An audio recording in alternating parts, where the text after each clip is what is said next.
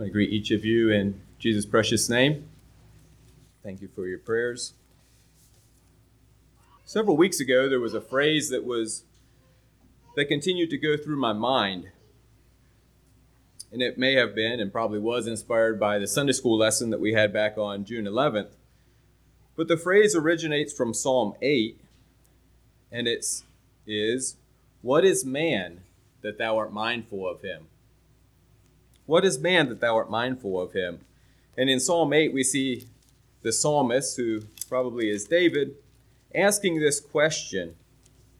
And so I invite you to open your Bibles to Psalm 8, and we'll read these verses and kind of get a perspective of what may have been going through David's mind as he penned these words. I'm going to read all nine verses, but we'll be kind of focused more on verses 3 and 4, where we find, um, or verse 4, where we find the phrase, and also verse 3 kind of gives us some perspective. Psalm 8, verse 1 O Lord, our Lord, how excellent is thy name in all the earth! Who has set thy glory above the heavens? Out of the mouth of babes and sucklings hast thou ordained strength because of thine enemies that thou mightest still the enemy and the avenger. When I consider thy heavens, the work of thy fingers, the moon and the stars which thou hast ordained, what is man that thou art mindful of him, and the Son of Man that thou visitest him? For thou hast made him a little lower than the angels, and hast crowned him with glory and honor. Thou madest him to have dominion over the works of thy hands. Thou hast put all things under his feet all sheep and oxen, yea, and the beasts of the field, the fowl of the air, and the fi- fish of the sea, and whatsoever passeth through the paths of the seas. O Lord, our Lord, how excellent is thy name in all the earth. So, David, if it was David that wrote this, has spent many days out with the sheep. He was a shepherd, and so he spent much time with the sheep and I assume he was out there during the night.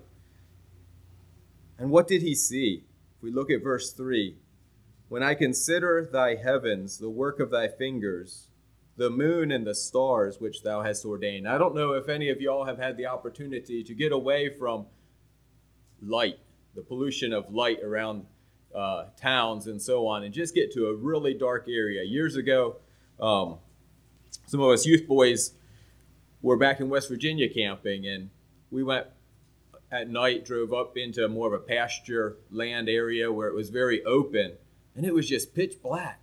And as we looked up to the skies, it was just amazing what you could see with the naked eye, the beauty of the stars.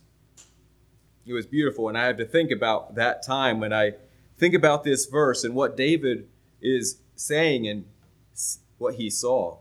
As he would have been out there with the sheep, night after night, probably, he could see the beauty and vastness of the universe. And he comments, What is man that thou art mindful of, him? Lord, you created such a beautiful place, beautiful universe. It is so grand. And just how little we as men are.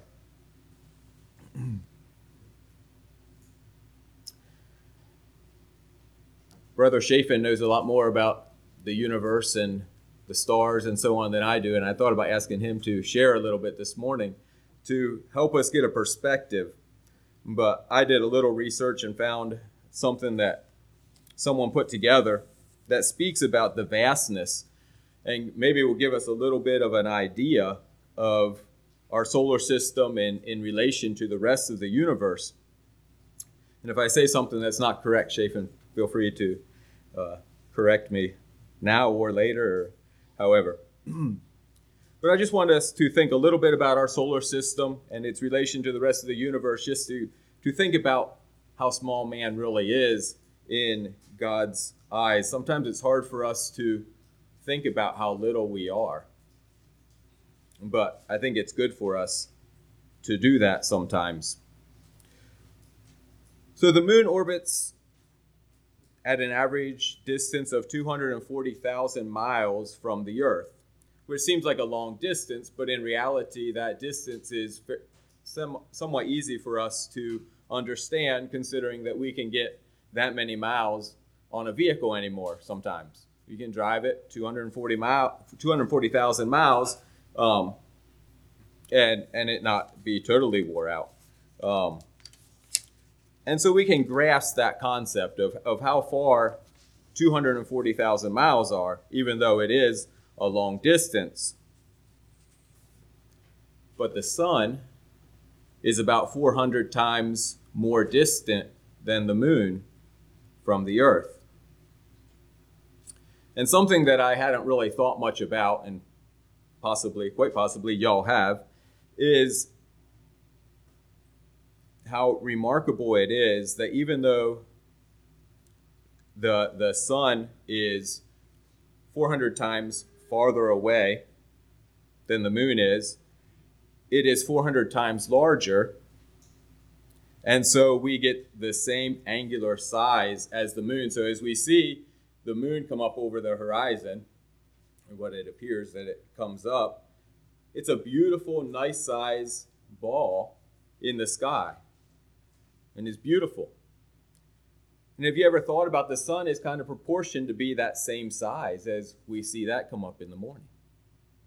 And I hadn't really thought about that. But even though the sun is 400 times larger, it still looks like it's about the same size because it's 400 times farther away from the earth.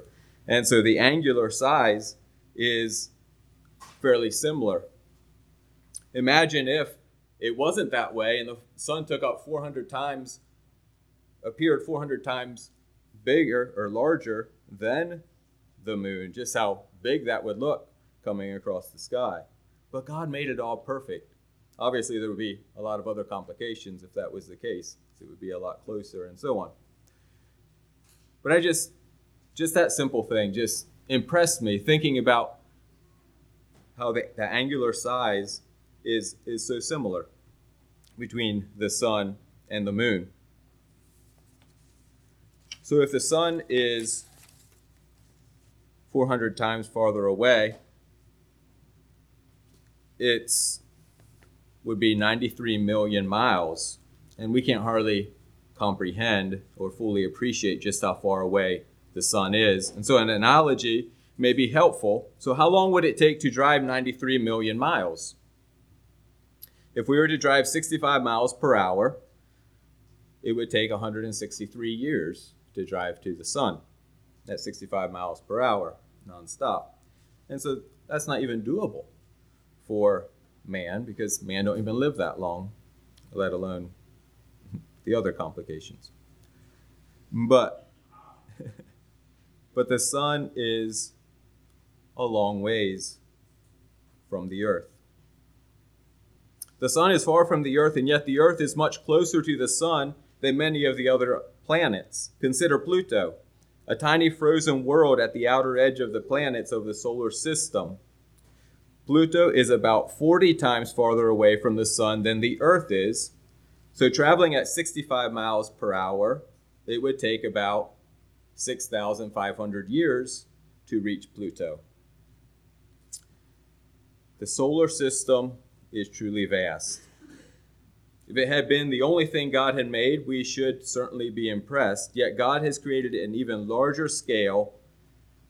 And if we consider, as we consider the distance between the stars, so if we think about the nearest star system to our solar system, it is um, called the Alpha, Alpha Centauri, I believe. Um, the distance to this system is about 25 trillion miles, and that's the closest one. Such a number has little meaning to most of us who can comprehend who can comprehend 25 trillion miles. This is about 6,800 times farther away from the Earth than Pluto is. So, to help us grasp this to some extent, let's imagine that we had a miniature scale model of the solar system with Pluto's orbit being only one foot in diameter. And so that's what this is supposed to illustrate. This is approximately one foot in diameter, be the, our solar system. The sun would be approximately in the center, and the earth would be just an eighth of an inch away from the sun. And so small, or the sun itself would be smaller than the period at the end of a sentence in this ratio. And so obviously you won't be able to see, but you know, just in the center, the sun, and then the earth just an eighth of an inch away in this ratio. So, um, where would we place the next nearest star in our one foot scale model solar system? So, if the, the whole solar system would fit in that one foot scale model, how far away would the next nearest star be? Does anyone want to guess? Such a large number, it's hard to, right? So, at this scale, Alpha Centauri would be over half a mile away from, from here using this, this scale of our solar system being fitting in in that one foot scale. And that's just the nearest star system. Our galaxy is comprised of countless numbers of stars at much greater distances. And I only share that just to help us think a little bit about the vastness of this universe that God created. And truly, we, as men, women, are fairly small in comparison to what God has created. As we think about us being on this little dot there in the middle, how little we actually look to God. And I had to think when we lived in Puerto Rico, there was a lot of fire ants mounds and so on down there. And if you'd be mowing along and you would hit one of them with the mower, ants would just go everywhere. And I would have to think different times about is that what we look like to God? Just running all over down here on earth, just going everywhere. A lot of confusion and chaos. Um, hopefully, that's not exactly the same picture. But, you know, how little is man in relation to the universe so, what is man that thou art mindful of him? Does God know that we are here? Is God mindful of us? I think we know the answer to that. He does. Truly, the heavens declare the glory of God, and the firmament showeth his handiwork, as it says in Psalm 19:1. So, why does God even notice man? And I had to think back to Genesis chapter 3 and um, we know the account of God coming down to visit Adam and Eve there in the garden after they sinned. And it says that um, they heard the voice of the Lord God walking in the garden, Genesis 3, verse 8, in the cool of the day. And Adam and his wife hid themselves from the presence of the Lord God amongst the trees of the garden. They hid because there was sin in their life, but prior to this, I don't believe they were hiding. They were communing with God. They enjoyed when God would visit. And we don't know how much this happened, but I assume that there was regular communication between Adam and Eve and God. There was fellowship. That's what God wants with you and I today. What a pleasant thought as I think about how it may have been back in the garden as Adam and Eve had that opportunity to commune with God, to fellowship with Him. But then the disaster when when they chose to disobey God and sin entered the world and the separation that that brought. I also want us to think a little bit about there in Psalm 8 the perspective that David had, and I already shared that some. But he is saying, What is man that thou art mindful of him? Is that a proud type of thinking of himself? Or is it more of a humble and meek perspective?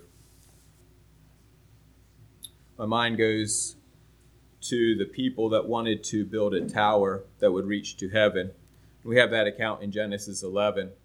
It's pretty familiar. We call it the, the Tower of Babel, and we know the confusion that happened there. But I want us to notice a little bit about their perspective in life, their um, what their desire was in building this tower, and what the outcome was. Was God pleased with what they were doing? So I just want to read a few verses here from Genesis 11. And the whole earth was of one language and of one speech. And it came to pass as they journeyed from the east that they found a plain in the land of Shinar, and they dwelt there. And they said one to another, Go to, let us make brick and burn them thoroughly.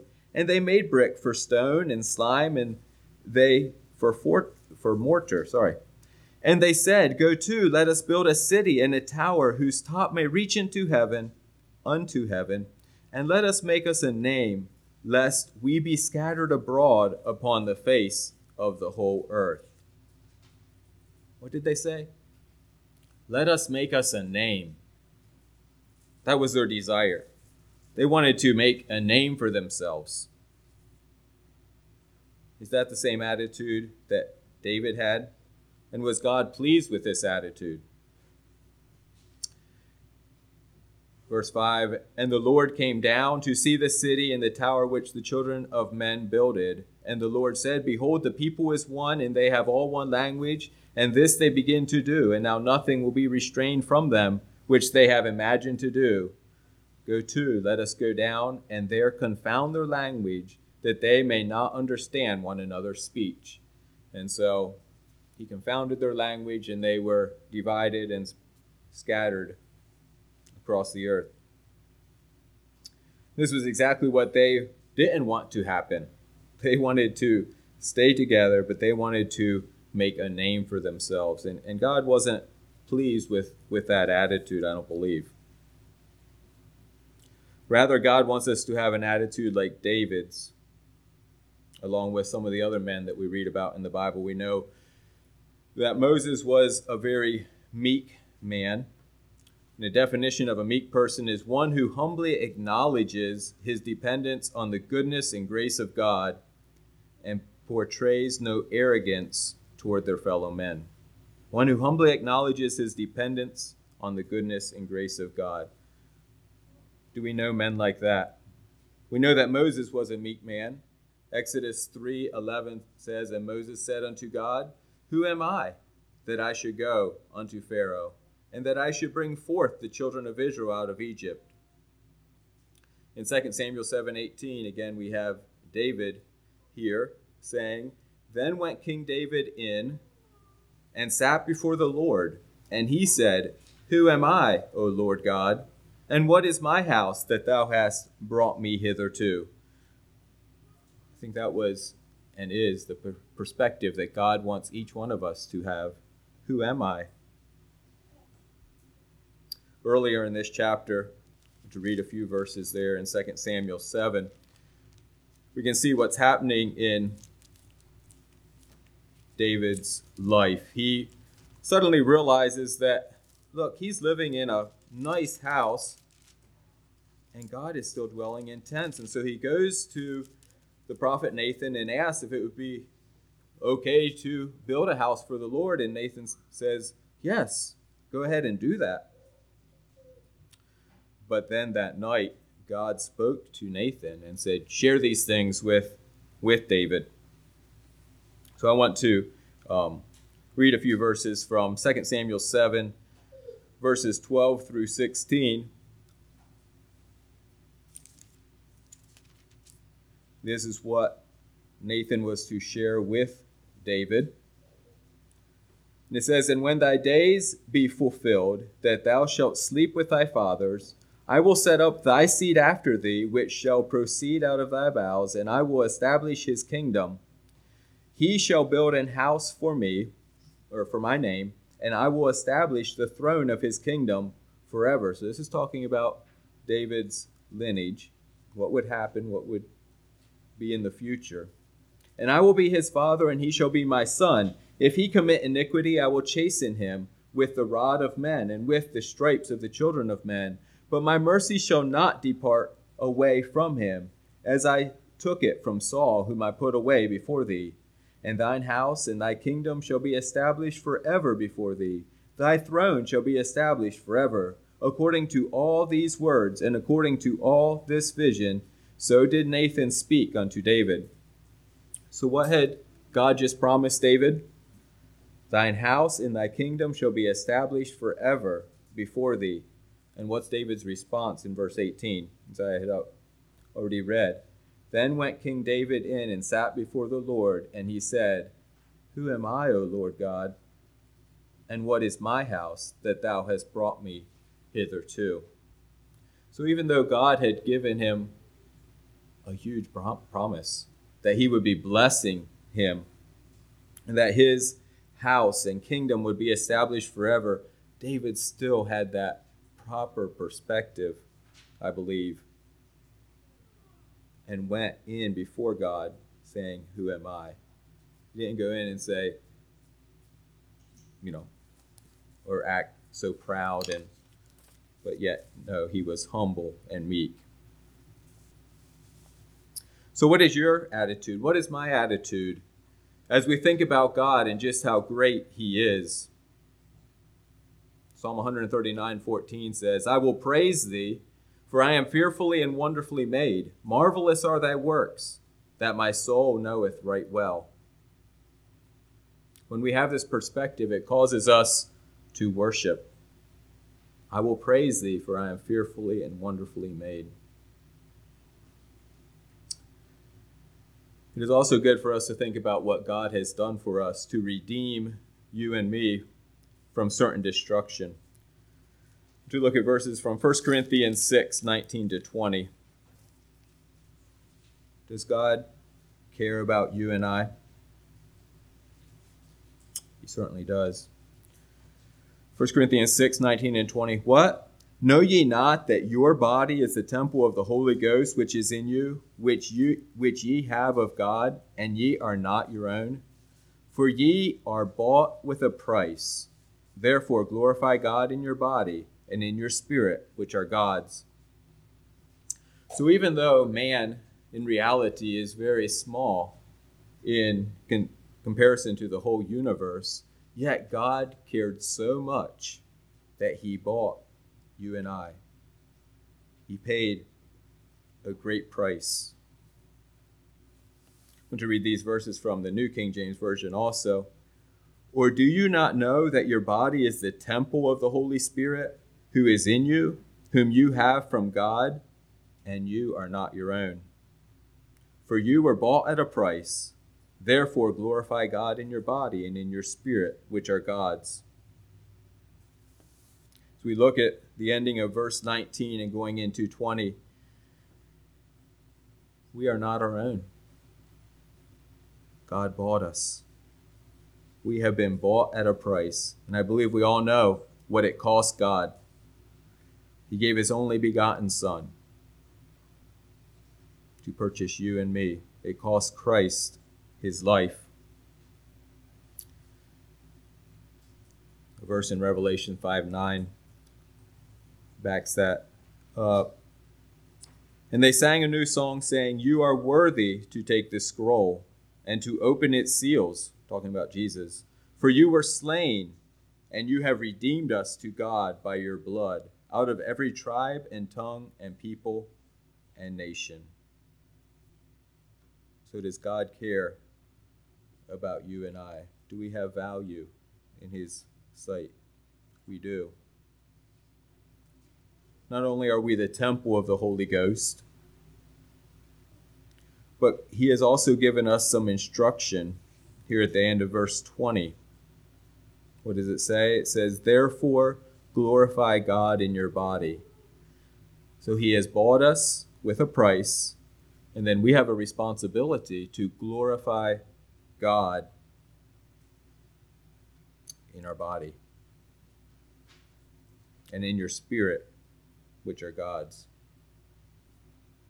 Again, we are reminded we are not our own, we are God's. And our responsibility is to glorify God. How do we do that? How do we glorify God? We can think of certain things that we can do that does please God, such as being here this morning. Pleases God. Having our daily devotional life, or daily devotions, pleases God. Helping one another, praying for one another, those things please God.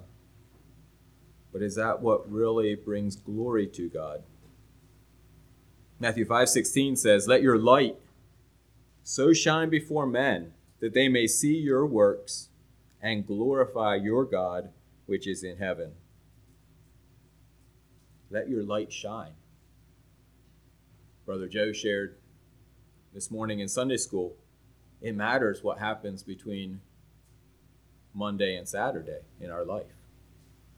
It's not just being here Sunday morning, but our daily walk matters. Are we glorifying God then? Is our light shining to the world around us? John 15, 8. Herein is my Father glorified, that ye bear much fruit, so shall ye be my disciples. So God is glorified when we bear much fruit. And our mind can go to the fruit of the Spirit of love, joy, peace, long suffering. Are we demonstrating those types of things to our brothers and sisters and to the world around us? Do we truly love them? Are we peaceful? Are we long suffering? Do we go the extra mile? Are we gentle? Are we glorifying God every day? So, a few more verses in Mark 8 that show us maybe a little bit more of ways to glorify God. Mark 8 34 to 38. And it also gives us some perspective on the value of a full surrender to Christ or what happens if we're not. I want to read these verses Mark 8 34 to 38. And then he's and when he had called the people unto him with his disciples also, he said unto them, Whosoever will come after me, let him deny himself and take up his cross and follow me. Is that glorifying God if we do that? I believe so. For whosoever will save his life shall lose it, but whosoever shall lose his life for my sake and the gospel's, the same shall save it. For what shall it profit a man if he shall gain the whole world and lose his own soul? Or what shall a man give in exchange for his soul? Whosoever therefore shall be ashamed of me and of my words in this adulterous and sinful generation, of him also shall the Son of Man be ashamed when he cometh in the glory of his Father with the holy angels. Jesus says, if we are following him, whoever comes after me, let him deny himself. Self denial. Is that easy to do? To deny self? It means we need to realize that we ourselves aren't the most important thing or person in the world. Focus shouldn't be on self and fulfilling our own fleshly desires, but our focus needs to be on God and on others.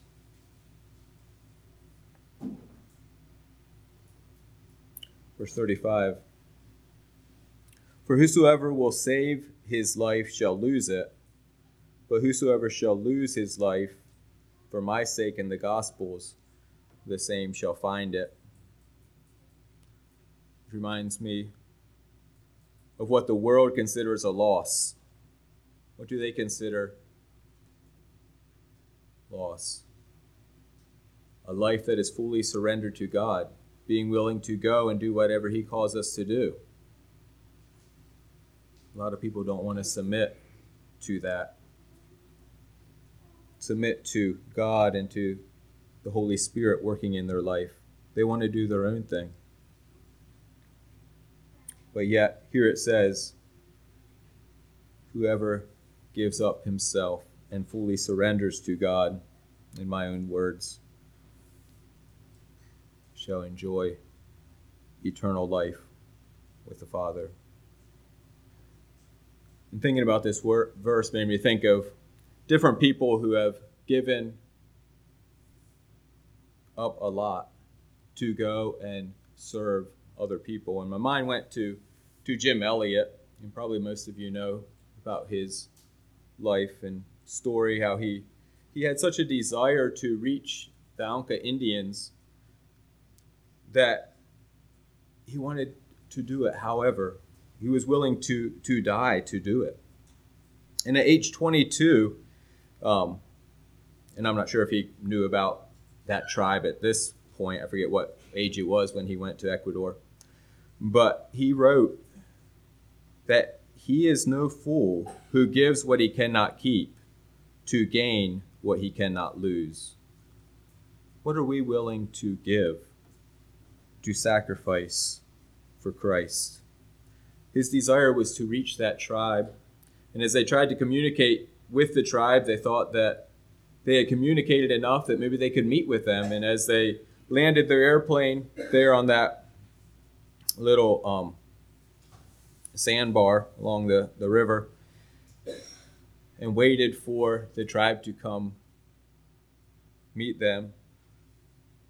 Don't know what all was going through his mind, but he was willing to wait, along with the other men that were with him, Nate Saint and so on. And even though they got to communicate a little bit, there was a maybe a, a miscommunication back amongst the tribe, it's my understanding. And the warriors came and, and ended up killing these missionaries. But Jim was willing to do that, to spread the gospel. What are you and I willing to do? Are we willing to deny self and take up our cross and follow Christ? Jesus asks a question in verse 36 What shall it profit a man if he shall gain the whole world and lose his own soul? And we're surrounded by people that have dreams. You might call it an American dream to, to work hard. And it's okay to work hard, it's good to work hard. To make a lot of money, to store a lot of money up for self. So you can retire young and then just live on the interest you gain off the money that you have invested. That's a dream of many people. Is that your dream? Is that my dream? Or are we investing for God's kingdom? Are we willing to give up self and go where God wants us to go, be who God wants us to be? There are many people who are worried and care much about the money that they have and the cares of this world and care little about eternity and what the future holds. Verse 37 What shall a man give in exchange for his soul? There are many people that are wanting to live for self and not be surrendered to God. So they are giving the pleasures of this world, the joys that they can experience now in exchange for their soul, for eternity with Christ. It's obvious we need to provide for our families and be willing to share with others. That's what we want to do. But are these the main things that drive our life? Is this the main focus in our life? Or is our main focus serving God and helping others? Jesus says, even if it was possible to gain the whole world, that would all be in vain, or as nothing if we would lose our own soul. So, do we realize just how serious and how much value God has put on your life and on my life? The value that He has given it in, in sending His Son to come and die and shed His blood so that we can experience eternal life. Most of us can recite by memory John 3:16 for God so loved the world that he gave his only begotten son that whosoever shall believe in him shall not perish but have everlasting life. That is the best gift that he could give to you and I his only begotten Son, who was a perfect sacrifice so that we could live spend eternity with Christ. Romans 5 8 says, But God demonstrates his love toward us in that while we were still sinners, Christ died for us. This verse also demonstrates the value that God has placed on our soul. Even while we were still sinners, Christ died for you and for me. Many people give great gifts, such as money, cars, and maybe at times even a house or something greater. But no gift compares to the gift that God has given when He sent His only Son to this world to live, to die for you and I. Jesus is the best gift because He can forgive our sins and cleanse us from all unrighteousness. He can also give us a peace that passeth all understanding.